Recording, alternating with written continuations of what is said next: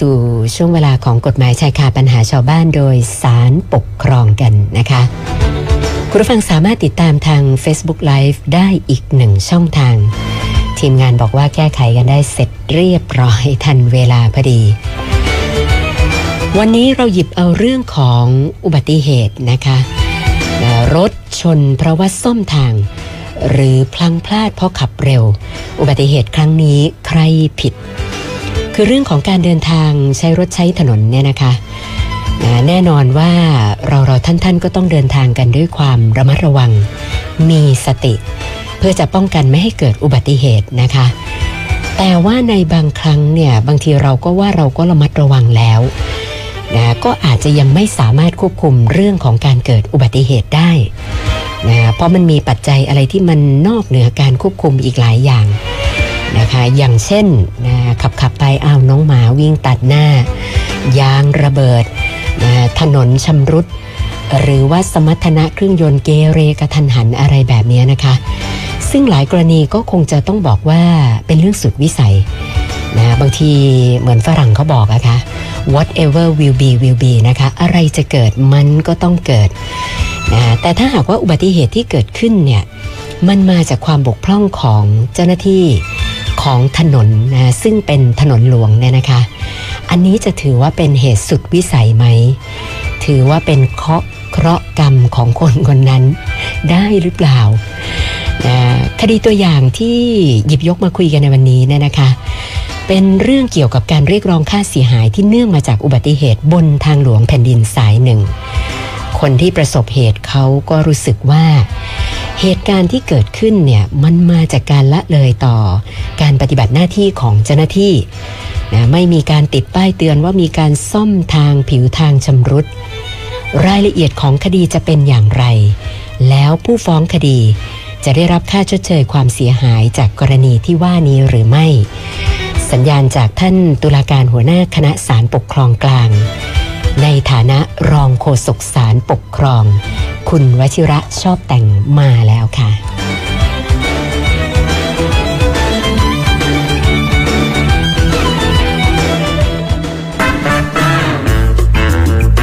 กฎหมายชายคาปัญหาชาวบ้านโดยศาลปกครองสวัสดีค่ะท่านรองค่ะครับสวัสดีครับคุณสุนันท์ครับและก็สวัสดีท่านผู้ฟังสวพFM 91ที่เคารพรักทุกท่านครับค่ะท่านรองคะอุบัติเหตุที่เกิดขึ้นตามคดีนี้เนี่ยไม่ทราบว่าร้ายแรงมากขนาดไหนคะครับคดีนี้แล้วความจริงก็เป็นเรื่องคดีปกครองนะครับที่มาที่ไปอย่างที่คุณสุนันท์ได้เกริ่นนำตะกี้นะครับว่าเกิดจากการที่มีคนขับรถแล้วก็ไปประสบอุบัติเหตุบนถนนที่กำลังซ่อมถนนอยู่นะครับซึ่งเรื่องนี้ในข้อเท็จจริงแล้วเนี่ยเป็นการขับรถในเวลากลางคืนนะครับแต่ว่าก็โชคดีนิดนะครับที่ว่าไม่มีใครเสียชีวิตโดยที่มาที่ไปของอุบัติเหตุครั้งนี้เนี่ยเกิดจากการที่กรมทางหลวงนะครับก็ระบุได้เลยว่ากรมทางหลวงเนี่ยได้ดำเนินการซ่อมแซมทางหลวงนะครับซึ่งก็เป็นอำนาจหน้าที่โดยปกติของกรมทางหลวงนะครับซึ่งในการซ่อมแซมถนนสายเนี้ยกรมทางหลวงก็ได้ว่าจ้างบริษัทเอกชนนะครับให้เป็นผู้ดำเนินการซ่อมแซมผิวการจราจรนะครับโดยกำหนดเป็นสัญญา 3-4 เดือนอะไรก็ว่ากันไปนะครับและในระหว่างการก่อสร้างเนี่ยก็ท่านผู้ฟังก็คงเคยเห็นนะครับก็มีการปิดช่องจราจรนะครับบางฝั่งเช่นอาจจะฝั่งขาออกเนี่ยก็ปิดแล้วก็เบี่ยงทำเป็นทางเบี่ยงให้ไปวิ่งขาเข้าเป็นขาออกแทนสักเลนหนึ่งอะไรประมาณนี้นะครับซึ่งในคดีเนี้ยก็เป็นการปิดถนนนะครับเป็นการซ่อมก็มีการปิดแล้วก็มีการเบี่ยงจราจรทั้งสามช่องทางในถนนที่เป็นขาออกนะครับของจังหวัดแห่งหนึ่งแล้วก็ขาเข้าเนี่ยให้เป็นทางออกเป็นสักเลนหนึ่งนะครับเพราะฉะนั้นเนี่ยกฎการเบี่ยงเลนเนี่ยก็จำเป็นจะต้องมีการวางคอนกรีตชั่วคราวนะครับเป็นแท่นคอนกรีตเนี่ยซึ่งเราอาจจะเรียกเป็นแบรีเออร์ทำนองนั้นนะครับที่มีสีขาวสีแดงทาเป็นแท่งๆสลับกันเนี่ยก็วางเป็นทางเบี่ยงเพื่อให้รถได้รู้ว่าเป็นการเบี่ยงจราจรนะครับซึ่งตรงเนี้ยก็มีการวางแท่งคอนกรีตจำนวนนี้แล้วก็มีการติดตั้งป้ายเตือนด้วยนะครับที่สำคัญคือมีป้ายเตือนให้ใช้ความเร็วได้ไม่เกิน30 กิโลเมตรต่อชั่วโมงนะครับซึ่งเรื่องป้ายเตือนเนี่ยผมอยากให้ท่านผู้ฟังและคุณสุนันท์จำไว้ดีนะครับเพราะเรื่องนี้กรมทางได้มีการติดป้ายเตือนเอาไว้แล้วหลังจากนั้นเนี่ยเมื่อมีการก่อสร้างประมาณ2 เดือนนะครับคืนหนึ่งเวลาประมาณ5 ทุ่มเศษนะครับ5 ทุ่มเศษผู้ฟ้องคดีนะครับเราเรียกว่าผู้ฟ้องคดีแล้วกันได้ขับรถยนต์มุ่งหน้าเข้าตัวเมืองนะครับ พอมาถึงจุดนี้เขาต้องเบี่ยงใช่ไหมครับก็ต้องเบี่ยงใช้ช่องทางพอใช้ช่องทางในช่องทางเบี่ยงเนี่ยปรากฏว่าเมื่อไปถึงบริเวณที่มีการซ่อมแซมทางหลวงเนี่ยผู้ฟ้องคดีเบรกไม่ทันนะครับเบรกไม่ทันก็เลยชนกับกำแพงคอนกรีตอย่างที่ว่าเต็มแรงทำให้ผู้ฟ้องคดีได้รับบาดเจ็บและรถก็เสียหายมากนะครับหลังจากนั้นเนี่ยเมื่อเขาได้รักษาตัวนะครับจนเกือบหายดีแล้วก็ไปนั่งนึกตัวที่เราขับรถไปเนี่ยมันน่าจะมีสาเหตุจากเรามองทางไม่เคลียร์นะครับเรามองไม่ชัดเจนก็ด้วยเหตุว่าเจ้าหน้าที่เนี่ยคือกรมทางหลวงเนี่ยได้จัดการจราจรตรงเนี้ยอาจจะติดตั้งไฟสัญญาณไม่ชัดหรือว่าวางคอนกรีตตรงเนี้ยมันไม่ถูกตำแหน่งหรือยังไงก็ตามเนี่ย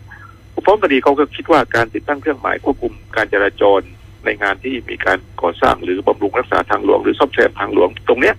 เป็นเหตุให้เขาได้รับความเสียหายนะครับจึงได้นำคดีมาฟ้องต่อศาลปกครองนะครับขอให้ศาลปกครองเนี่ย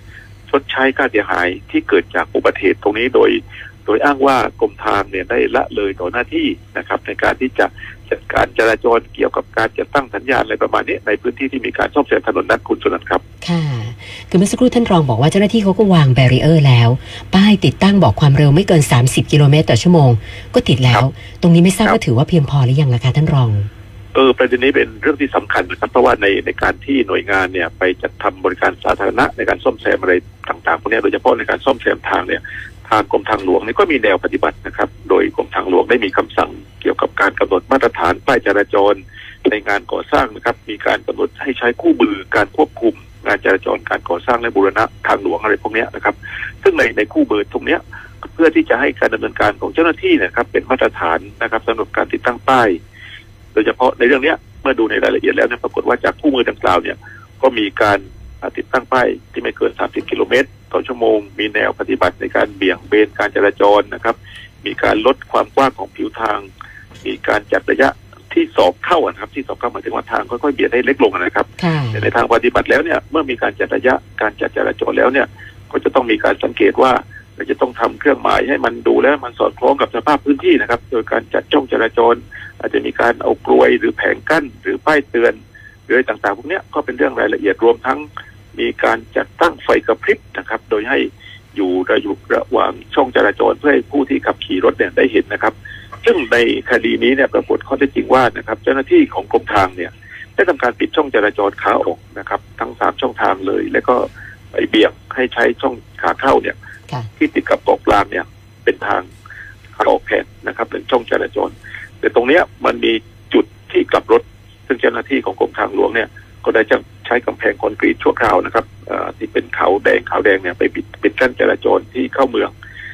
แต่ปรากฏว่าในตรงเนี้ยเมื่อมีการเบี่ยงจราจรเข้าเมืองเนี่ยก็มีการจัดการให้จราจรเนี่ยมีการเลี้ยววกเข้าไปก็ท่านคงนึกออกนะครับว่าต้องเบี่ยงไปแล้วค่อยๆเบียดออกไปเข้าถูกช่องที่เป็นการเผื่อไว้ซึ่งการเบี่ยงเบนการจราจรและการจัดระยะที่สอบเข้าในการปิดช่องจราจรตรงนี้มีระยะทางตามที่เห็นสมควรนะครับในพื้นที่จริงว่าตรงไหนมันควรจะเหมาะสมยังไงนะครับซึ่งตรงนี้ก็เป็นไปตามคู่มือของการที่กรมทางหลวงวางไว้นะคุณตุนันครับค่ะก็คือมีคู่มือระบุชัดเจนให้ปฏิบัติตามแนวทางนะอย่างนี้ก็ไม่น่าจะดำเนินการผิดพลาดนะคะแล้วกรมทางหลวงเขาชี้แจงต่อศาลยังไงบ้างคะท่านรองครับพอกรมทางหลวงถูกฟ้องนะครับกรมทางหลวงในฐานะหน่วยงานเนี่ยซึ่งเป็นผู้ถูกฟ้องคดีเนี่ยก็ชี้แจงว่าเรื่องนี้เจ้าหน้าที่ของกรมทางเนี่ยก็ได้ดำเนินการตามคู่มือนะครับที่กำหนดไว้หลายอย่างไม่ว่าจะเป็นการติดตั้งป้ายเตือนโคมไฟส่องสว่างโดยเฉพาะป้ายเตือนว่าทางแคบด้านขวานะครับพร้อมป้ายเตือนให้ใช้ความเร็วไม่เกิน30กิโลเมตรต่อชั่วโมงนะครับ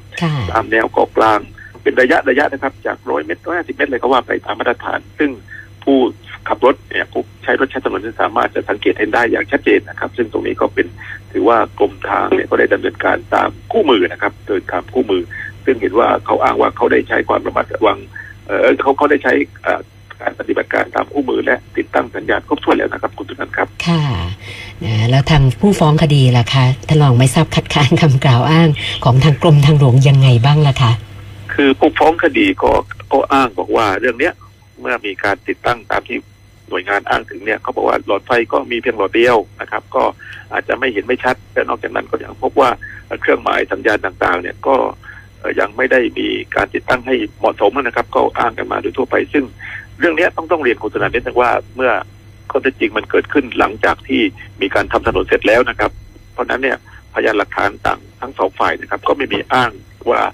ตอนที่คุณทำเนี่ยมันมีการติดตั้งไฟติดตั้งป้ายจริงมากน้อยแค่ไหนนะครับเพราะว่าหลังจากนี้พวกคดีนี้มันมาฟ้องกันหลังจากที่ทำถนนเสร็จแล้วใช่ไหมครับเขาเกิดอุบัติเหตุเสร็จรักษาตัวเสร็จถนนก็ทำเสร็จแล้วก็มาอ้างถึงพยานในอดีตนะครับเพราะฉะนั้นในคดีนี้ก็คงมีข้อเท็จจริงเกี่ยวกับการกำหนดระยะการเบี่ยงการจราจรหรือการจัดระยะที่มีการเบี่ยงให้มันสอบเข้าทางเนี่ยว่ามันเป็นไปตามที่คู่มือกำหนดไว้เท่านั้นเองนะครับซึ่งเป็นรายละเอียดของการปฏิบัตินะครับค่ะแล้วประเด็นที่กรมทางหลวงเขาเบี่ยงการจราจรแล้วก็จัดระยะที่มันสอบเข้ามาในการปิดช่องทางการจราจรน้อยกว่าที่คู่มือกำหนดนี้ไม่ทราบว่าตรงนี้เนี่ยเป็นประเด็นที่พิจารณายังไงบ้างคะท่านรองครับเรื่องนี้เป็นประเด็นที่เป็นรายละเอียดในคดีนะครับซึ่งคดีนี้ศาลปกครองได้พิจารณาถึงข้อเท็จจริงและพฤติการถึงคดีต่างๆนะครับแล้วเห็นว่าการก่อสร้างและซ่อมแซมทางหลวงสายนี้จนถึงวันที่เกิดเหตุนั้นเนี่ยเมื่อนับดูจากวันที่เริ่มก่อสร้างจนถึงวันที่เกิดเหตุประมาณเกือบ2 เดือนนะครับซึ่งข้อเท็จจริงยังปรากฏว่าผู้ฟ้องคดีเองก็ทำงานและก็มีที่อยู่อาศัยห่างจากจุดเกิดเหตุเพียงประมาณครึ่งกิโลนะครับแล้วก็ได้เดินทางโดยรถยนต์ผ่านจุดนี้อยู่ตลอดเวลานะครับศาลเห็นว่าผู้ฟ้องคดีเนี่ยจึงทราบที่จะ